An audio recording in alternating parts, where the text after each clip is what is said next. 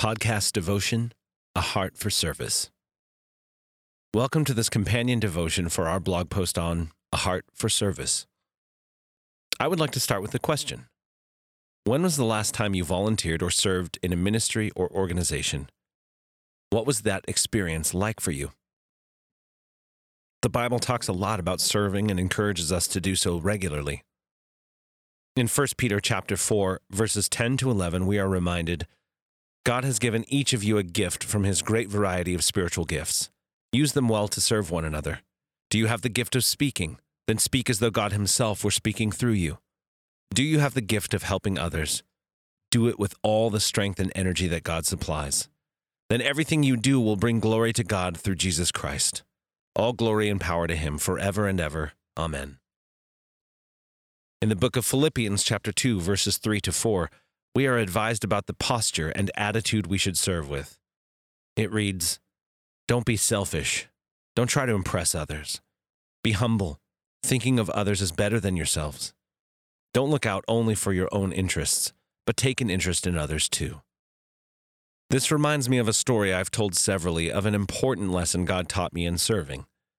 Mariners Church is the church I've attended for many years, and they were merging with another church, South Coast Community Church. I was charged with leading and overseeing the entire process. By way of celebration, there was a planned dinner for the two elder boards to mark the coming together. I wasn't an acting elder and therefore did not get invited to the celebration, despite all the work I had put into it. I remember leaving the church that evening as they headed for the big celebration, feeling disappointed and deflated. As I sat in my car, I audibly heard God ask me, Who are you serving? Are you serving at the pleasure of man? And being invited to that celebration was important to you? I saw your service, and I appreciate your service, but don't forget the fact that you are serving me. The world teaches us that when we volunteer of our time, gifts, and money, the glory should come back to us. However, God's word reminds us that the glory belongs to him, and he sees our sacrifice. The book of Hebrews chapter six, verse ten tells us, For God is not unjust. He will not forget how hard you have worked for him and how you have shown your love to him by caring for other believers as you still do. Moving forward, what attitude can you commit to having as you serve?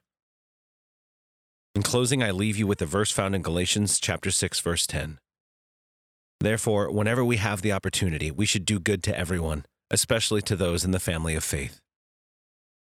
As you step out to serve, may God redeem your time and treasure tenfold.